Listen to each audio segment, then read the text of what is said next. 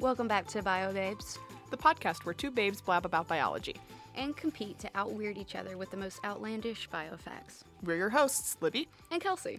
And today, we've got some real doozies. Today's episode is all about sex, specifically bird sex. What they're doing and how they do it. The birds and the birds, if you will. Birds are infamous for their variety of mating rituals and behaviors. So am I. This is because birds have some of the most diverse and fascinating examples of sexual selection. Sexual selection is a type of evolution in which certain traits in one sex are favorable to the other, and so they're selected for when these individuals mate.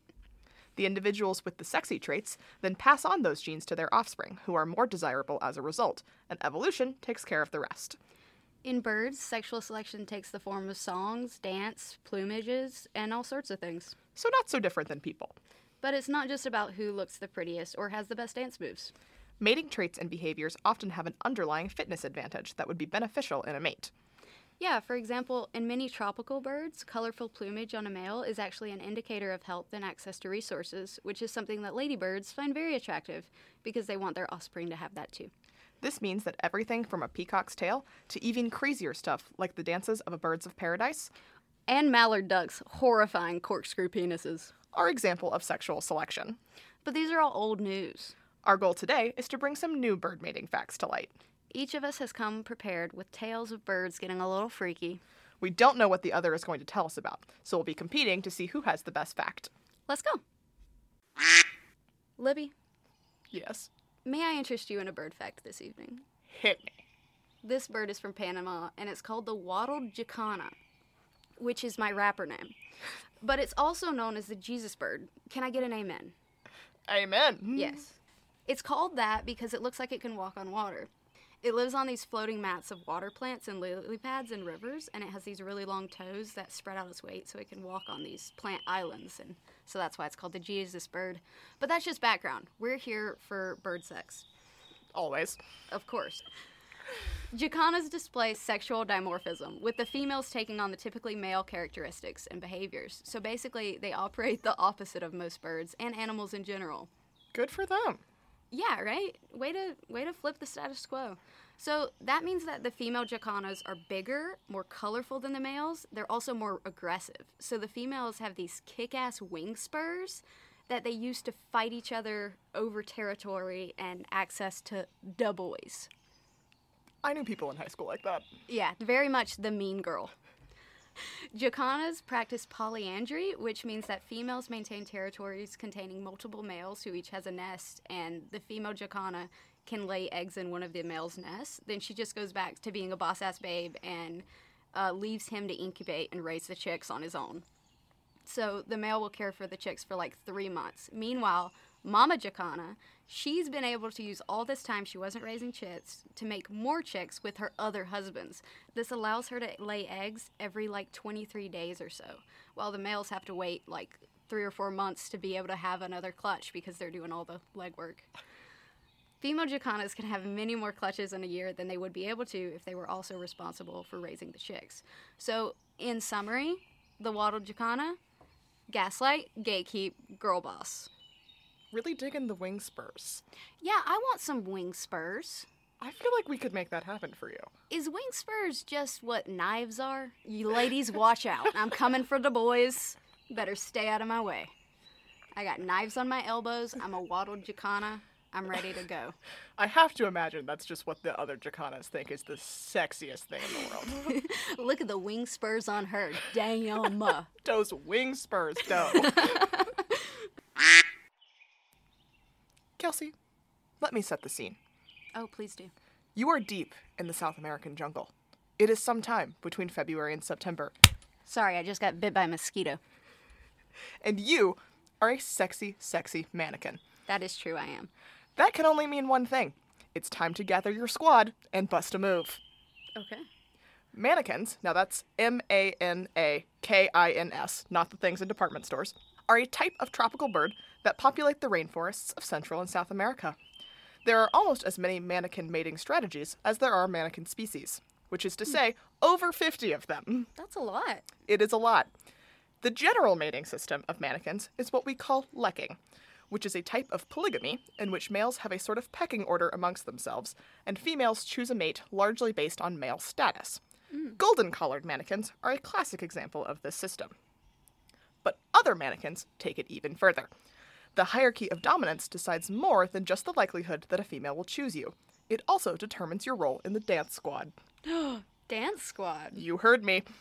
When blue manakins are ready to mate, they gather a group of their closest friends to help them perform a complicated routine to get a female's attention. The alpha bird does a whole acrobatic set, while the other birds hype him up. Oh my god, he's just like Gabby Douglas in it. He's got a whole hype squad. If the female approves, she'll mate with him, right there in front of everyone. Oh dear, that's scandalous. Quite scandalous. That's, hey, get you a hype squad that does that, right? That's right? Support. It is really supportive. Damn. Now, swallow-tailed manakins have just one wingman instead of a full hype squad. And what's the benefit to this guy if he's not actually getting to reproduce? The goose to your maverick, if you will. Well, there's not much benefit. Unless, of course, the alpha male dies, and then you get to inherit the alpha's mate. That doesn't seem like that's the way that should work, but I'm all right. But the real star is the red-capped manakin. They don't need a wingman, they don't need a dance team, because their moves are impressive enough on their own. They were made famous by a National Geographic video entitled The Moonwalking Bird. Mmm, smooth. And that is essentially what they do, but moonwalking might even be too simple a way to describe the way they hop along a branch backwards and do all sorts of moves. It's part moonwalking, part hammer time, and part twerking. And I gotta say, from watching these videos, the females are so into it. Honestly, same. If a man moonwalked for me, I would be down for anything. So, everybody loves hummingbirds. They're adorable, they're tiny, they drink out of flowers. I mean, come on, it's the closest thing we have to real-life fairies. Anyway, what people don't talk about is all of that steamy hummingbird sex. Steamy hummingbird sex? Oh, they get it on. Now, if you asked me how I thought hummingbirds woo each other a week ago, I would have assumed they probably do something really wholesome, like exchange little flower hats or sit on a mushroom together. But no, the male hummingbird has a need for speed, and he does crazy stunts while his love interest watches from her perch. It's absolutely wild. The gnarliest hummingbird is the Anna's hummingbird. This little guy weighs like fifteen ounces, and he's only three or four inches tall. Like you? you. Yeah, like me. He's fun-sized, right? You could literally pop him into your mouth like a marshmallow peep. Like, I cannot stress the cuteness. But cuteness does not stop the male Anna's hummingbird from being an absolute daredevil. So the way it works is during breeding season, a male will display for a female by flying up into the air one hundred thirty feet. Keep in mind, he's like four inches tall. Then he dive bombs towards the ground at speeds of three hundred eighty-five body lengths per second, which is how they measure bird speed, apparently. But that's about ninety feet per second. Extremely fast, especially for such a little bird. At the bottom point of their display loop, the hummingbird is under nine G's of force, which is the upper limits of what humans can even survive. So you're telling me I would not even survive hummingbird mating? Oh no, you would not fare well. When they get to the bottom point of their loop, closest to the lady hummingbird they're displaying for, they end their performance by making this really loud chirp noise. And now for a long time, researchers didn't know how the hummingbirds were making that noise. But eventually they found out that the males were making the chirp noise with their tail feathers, not with their vocal cords. The hummingbird's tail feathers are stiff, and they can manipulate them during this high-speed flight to make a sound the same way that a reed would vibrate in a wind instrument to produce a sound. So this courtship display obviously expends a ton of energy. So after mating with Miss Anna Hummingbird, the male does not contribute to chick care and instead continues doing his daredevil thing and showing off for all the lady hummingbirds he meets. So basically, he's making it clap for her. How impressed would you be if a man did this feat for you? Not at all, because I'm a lesbian. For our final fact, Kelsey, I've picked a wholesome one. Oh, that's a change of pace. It is a change of pace for us, isn't it? That's nice. I like wholesome. Emperor penguins are the ultimate long-distance lovers. They spend most of the year apart, but when they come together, it's quite beautiful. Antarctica is a rough place to be generally, but even more so in the winter. But that is when emperor penguins decide to breed. You gotta do something to keep you warm. This means they travel great distances, endure insane temperatures, and nearly starve themselves for the chance at raising a single chick. Mm. That's right. The females produce only one egg per season, so they have to choose their partners wisely. Sometimes they will return to the same partner year after year for the rest of their lives. Other times, they'll choose a partner for the season and have a new one next year. This is called serial monogamy. I'm sure we all know people like this. Yes. Emperor penguin courtship involves respectful bows, some classy head swinging, and lots and lots of singing. It's a whole production. This is all done in a giant crowd, so males have to do a lot to stand out. As you can imagine, it can get pretty loud.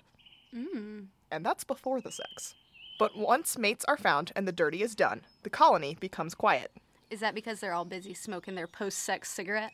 No, it's because penguins believe in dads paying their child support. Once an egg is laid, males incubate it in their brood pouches. This is basically a flap of skin that goes over the egg as it sits on their feet, while females go off to feed. The males cannot eat during this time, so they fast for four months as they care for the egg and wait for their female lovers to return. Daggum, that's some commitment. It is commitment. Now, when they come back from feeding, females often have to engage in a post-courtship dance in order to convince the male to give back the egg that he's been looking after all this time. I mean, to be fair, I think he earned it. He did earn it. He really put in the hours. Once the chick hatches, the male and the female raise it together, taking turns feeding it and keeping it warm. It's a beautiful reciprocal relationship in the bird world. That's very cute and sweet. Isn't it lovely? That's wonderful. It does require four months of nearly starving yourself, but... Happy little chick. Happy little chick. Just the one. Just the one. Mm. You're an only child. So, Kelsey, you told me about the girl boss Jesus of Panama. A K A the wattled jacana. And hummingbirds, the daredevils of dating. And you told me about mannequins who need a whole boy band just to get some, and emperor penguins who are the ultimate romantics. I'm beginning to think birds aren't so different than people. Yeah, humans are animals too, and that line becomes less and less distinct when you hear about things like this. Humans can be freaky, but they can also be incredibly dedicated and loyal. Yeah, and hearing about all these different birds makes me feel less self-conscious about my weird corkscrew penis. Understanding sexual selection and things like birds gives us insight into how evolution is acting on such complicated processes like how we court, mate, and... I was going to say spend our lives together. Well, that too. That's all for this episode of BioBabes. Catch us next week when we'll be discussing giraffes, the gayest animal in the animal kingdom. Bye! Bye!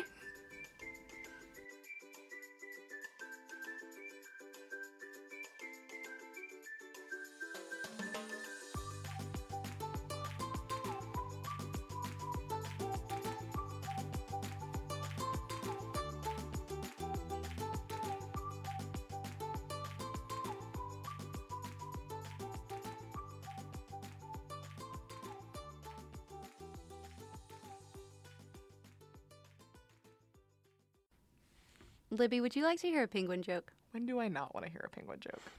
What is gray and caused by climate change? What? Melted penguins. But, um, ting! I have another joke. Yeah? Why does a flamingo lift up one leg? Why? Because if it lifted up both legs, it would fall over, Libby. What a stupid question. Why did the bird fall out of the tree? I don't know why. Because it died. Why did the second bird fall out of the tree? I don't know, but I'm afraid of the answer. Because it was stapled to the first bird. Oh, no! Why did the third bird fall out of the tree? This is too many dead birds. Peer pressure.